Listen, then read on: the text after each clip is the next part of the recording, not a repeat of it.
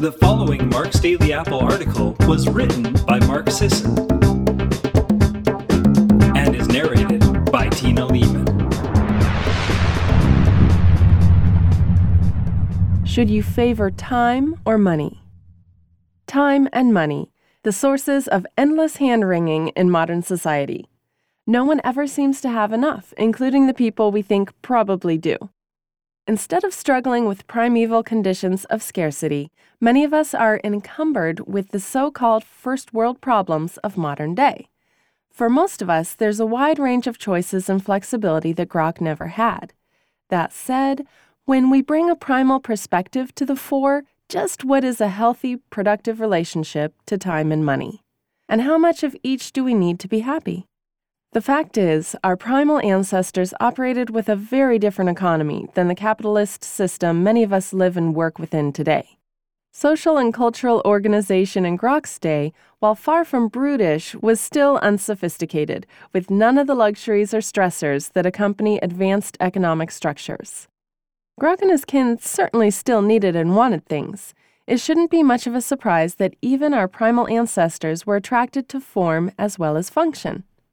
Evidence of shells and beads used for fashion date back to over 80,000 years ago. But no doubts about it, our primal ancestors lived in a world of relative material scarcity when compared to ours today. Their innate interest for the new and shiny, an adaptive characteristic that encouraged creativity and favored innovation, was naturally capped by the dearth of resources, or the work it took to produce items from their raw forms. As a result, Grok and his people had all the instinct for invention and collection of things, but with a limited variety and quantity of actual possessions. Today, we obviously live in a very different scenario. We not only retain the natural inclination toward the new and novel, but have the ability to get it, or at least a lot of it, and at times we get too much of it. This begs the question how do we reconcile our primal desires with the modern infinitude of opportunity to indulge them? Call it the burden of choice, if you will. In a global economy where a few clicks can hunt down and ship just about anything we could ever dream up, what's tempting our innate desire for accumulation today isn't scarcity of options, it's money and time. Most of us have a limited amount of money, and we give up our time in order to earn it. In short, we spend our time to be able to spend money on things we need or want. Less time working means less money to spend, but it also means more time to enjoy life. To put it bluntly, we're each in a position, albeit some more comfortably and flexibly than others, to decide how much life we're going to give up in the pursuit of possessions. Yes, most of what the majority of us earn goes towards shelter, food, basic utilities, health related costs, and savings for future security. Even within that narrow band of essentials, however, many of us are still working with quite a free range of possibility. Will we live in a place where housing expenses run high, or will we move someplace with a lower cost of living? How large of a house do we need to live in and pay to heat, cool, furnish, repair, etc.? What will we pay to make it look the way we want it to? And then there are those things that we may not call necessities, but unconsciously accept as default purchases. Things like smartphones or cable TV, for example, or even larger cars, snowblowers, lawn equipment, and the like. Our consumption is much more subjective than most of us would automatically assume. Of course, many of us also bring values to our purchases that go beyond the personal time money equation we opt to pay more to support local businesses or fair trade exchange, or to buy from companies that institute certain environmental or humane production practices. We're willing to work harder and longer to buy something that we feel makes a positive impact on our greater world. And that doesn't even crack open the influence of our other preferences, whether in the taste, color, material, brand, store, etc., for what we purchase. Given this complicated picture, how do we decide when we have enough money? When we've reached that earning sweet spot where spending any additional time in pursuit of more things just doesn't offer appreciable added good to our lives? How do we divvy up our life between time earning money to keep or acquire things and time enjoying family, friends, hobbies, health, and other joys of life?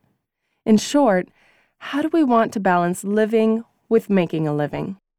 It's important to take a minute to pay attention to what comes up when you ask yourself that question. What reflections, justifications, resistance, hopes, resentments, gratitude, regrets, and visions does that question evoke? Maybe we've felt overwhelmed by our mortgages for years or feel pressured by our current lifestyles or financial obligations. Perhaps we resent the hours we put in or the commute we do every day to maintain our current job. Maybe we're celebrating some good choices we made, either recently or long in the past, that have allowed us to enjoy life more on our own terms. Maybe we regret certain decisions and wonder how to get back to a time when our needs were few and life felt a whole lot simpler. Studies have demonstrated time and again that money increases contentment with one's life only up to a certain income. Once basic needs are easily and consistently covered, researchers say there's no further progress in the average person's emotional well being. A 2010 Princeton study settled on $75,000 a year for that threshold income, which has also been broken down by state and updated for 2015. Other research suggests today's equivalent would be 83,000, or alternatively, that 50,000 is the better benchmark for life satisfaction. But there's something about any of these numbers that feels arbitrary and reductive.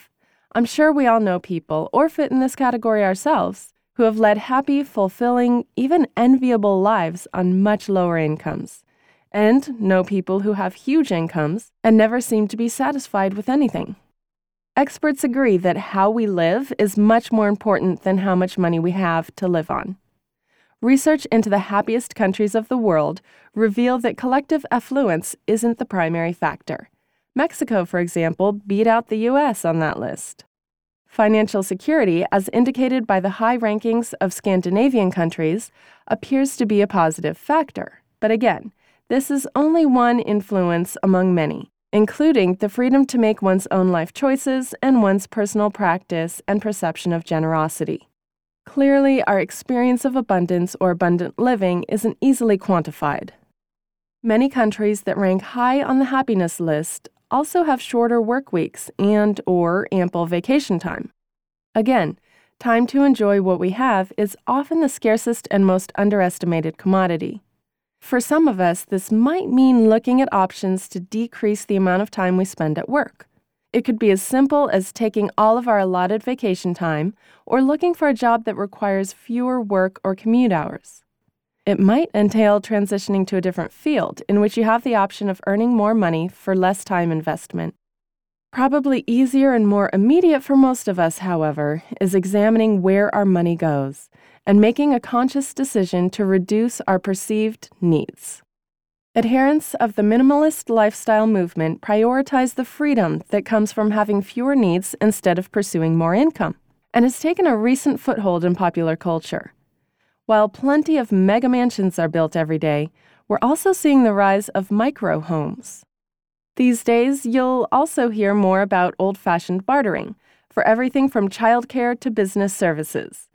The internet, of course, makes it easier to share rides, trade homes, or exchange labor. And in most cases, everybody wins. Beyond the particular choices, such as tiny houses, I think the real power here is this in letting go of the idea we need to fully participate in the economy at large and the social customs and standards that dominate. We open up the possibility for red rawing all kinds of boundaries, connections, and openings in our lives. We stop comparing our lives to others and finally find our way back off the track we thought we had to be on. When you begin with the notion that most of the rules you thought you had to live by aren't carved in stone, and when you make the decision that the status quo doesn't apply to you, more seems up for grabs than you'd thought possible. You start to think about the life you want and feel more flexible in letting go of old defaults. You become open to options you wouldn't have considered before needs and wants shift considerably. Your thinking changes, and somehow you find others who think that way too. Once you tap into that personal, vocational, and economic momentum, life can change in significant ways if we really want it to. And when that happens, the trade offs between time and money and how you should allocate your efforts in achieving each usually become pretty clear. So I'm curious how have you reconciled your need for time and money, or the things money buys? What values have you come to prioritize as you organize your life and budget? Has primal living influenced your thinking or choices? Share your thoughts on the MDA board, and thanks for listening. Have a great end to your week, everyone.